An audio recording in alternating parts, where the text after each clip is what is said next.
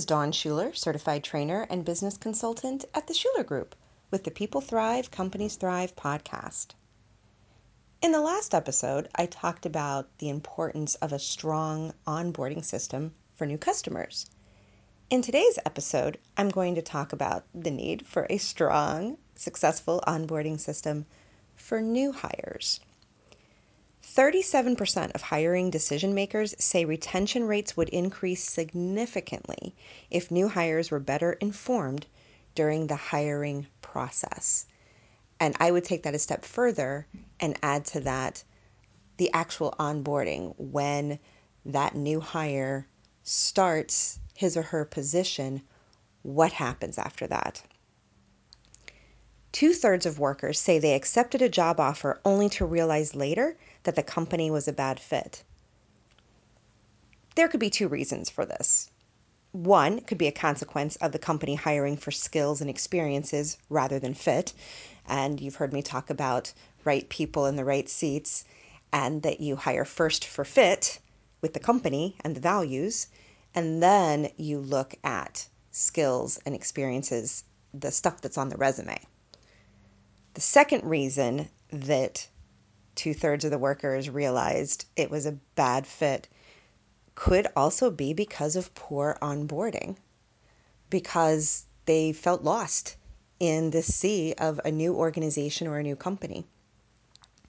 Whether it's a small company or a large organization, it's still really important to have that strong onboarding experience. I'm going to follow the same format and structure that I did with onboarding new customers because it's very similar.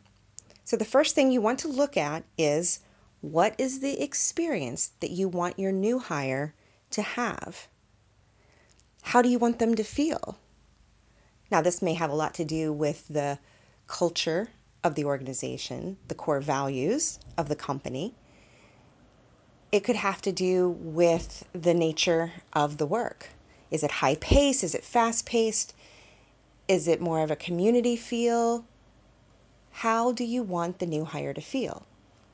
Hopefully, you want that new person to feel welcomed, to feel at ease as much as is possible with starting a brand new job.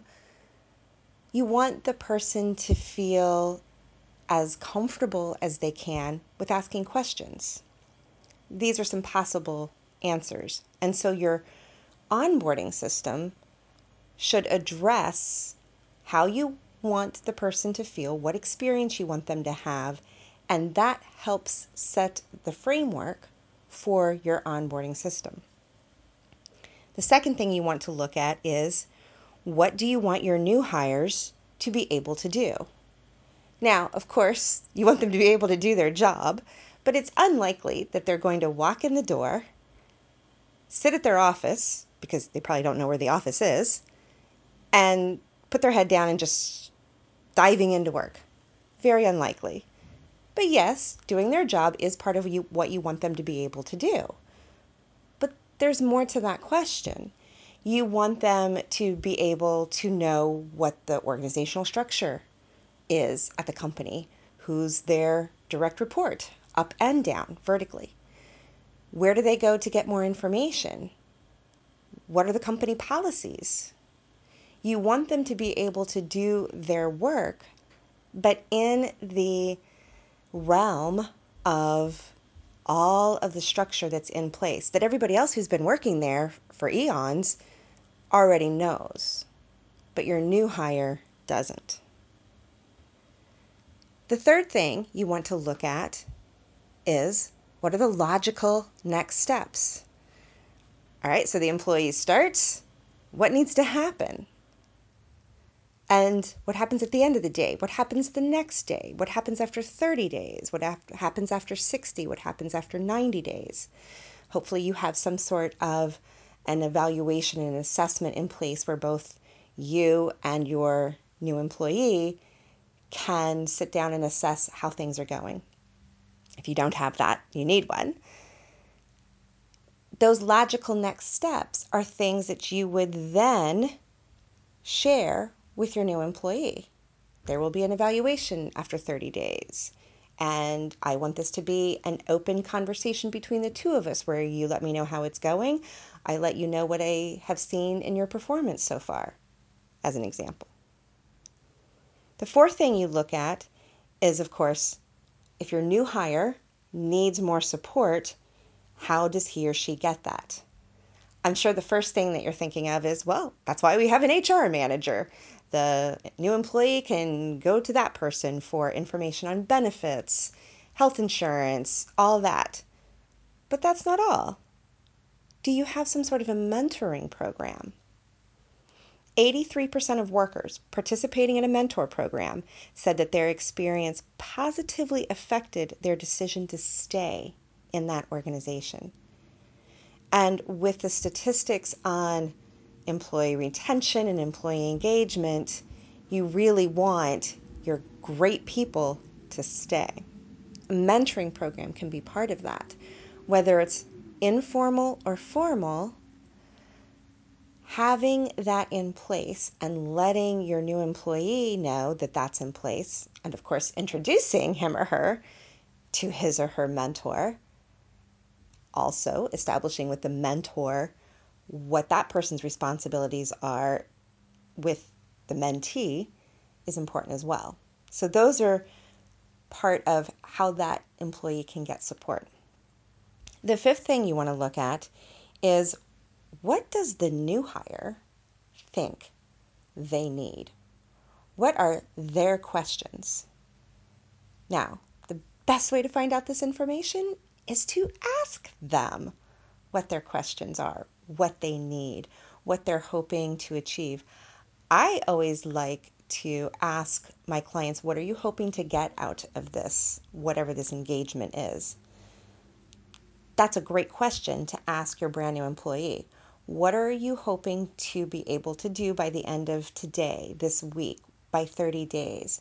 Because then that's going to give you a sense of where they may feel they need more support, where things may be lacking, what they need. It's very easy for managers and executives to think we know what they need, but the best way to figure it out is to ask them. And then the last thing, and this is this differs a bit from the new customer onboarding experience. It's still a valid question though, which is what are all the things that they get? So, a new employee might get a salary. Well, how often do they get paid and how do they get paid? They might get health benefits. Well, how does that work? And signing them up and helping them navigate that process.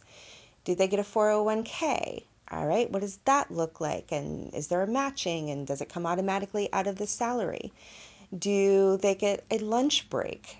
How long? What are options for going out if that's what they want to do?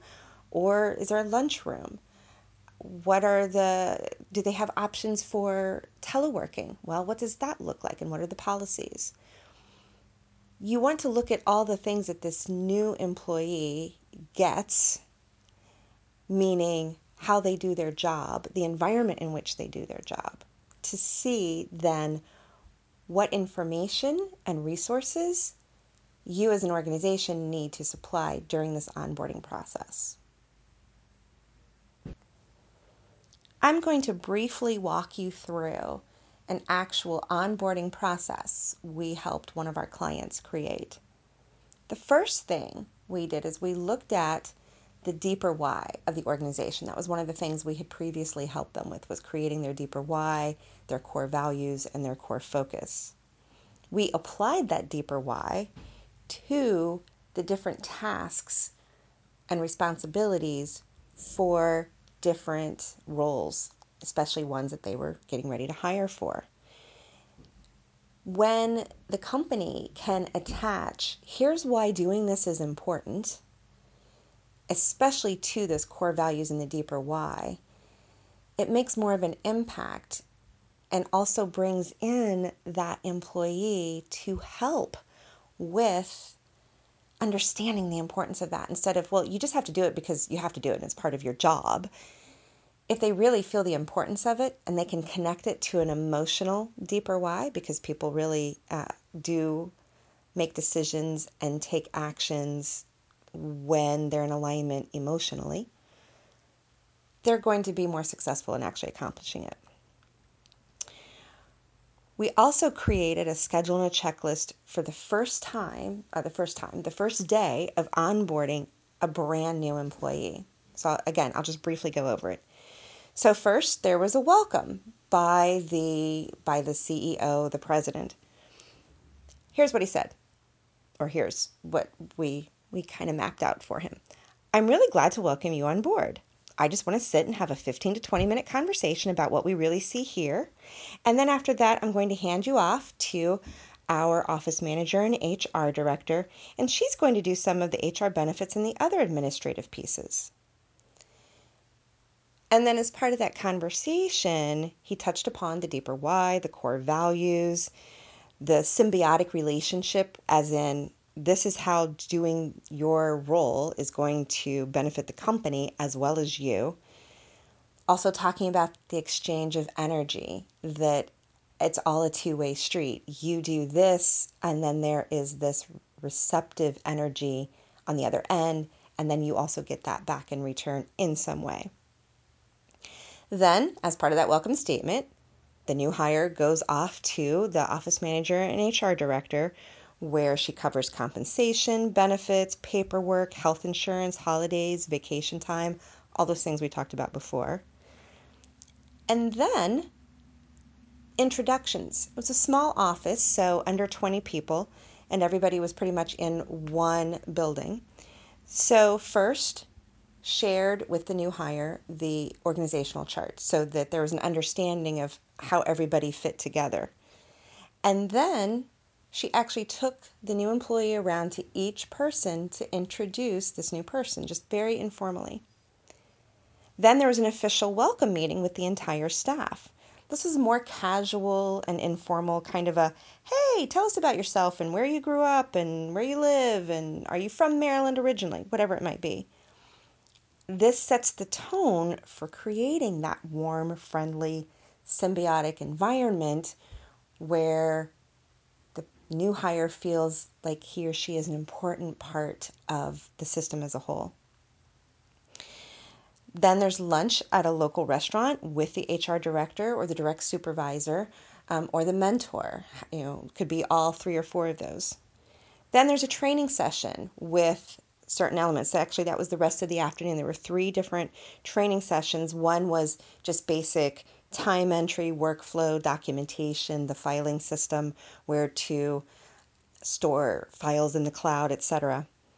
And then there's a training session on expectations, like time and percentages for mentoring and training any junior staff who is underneath this new hire, as well as 30, 60, and 90 day expectations. And then the last training session was about that mentoring and training staff for the people who are under this new employee specifically. What does that look like? What's expected? How much time? Those kinds of things. And then, of course, from that, there should be a meeting connecting the new employee with his or her mentor. And because this company had a mentoring program among all levels. So this person was coming in in kind of a mid manager level position. And so she would have a mentor, but she would also be mentoring others. So that's just a brief outline of what an actual first day onboarding experience looks like. But it doesn't end after that first day. That's why that whole 30, 60, 90 day evaluation and assessment in a warm, caring, friendly manner is important. I know this has been a lot of information. I hope it's been helpful. If you don't have an onboarding process or you feel like you need to refine the process you already have, or you want to incorporate some of the things I've mentioned, like deeper why, core values, a mentoring program, then please reach out to us at www.theshulergroupllc.com and we'll be happy to set up a complimentary consultation, let you know what's possible, and how we can help you find and retain the best employees. Until next time, may you thrive.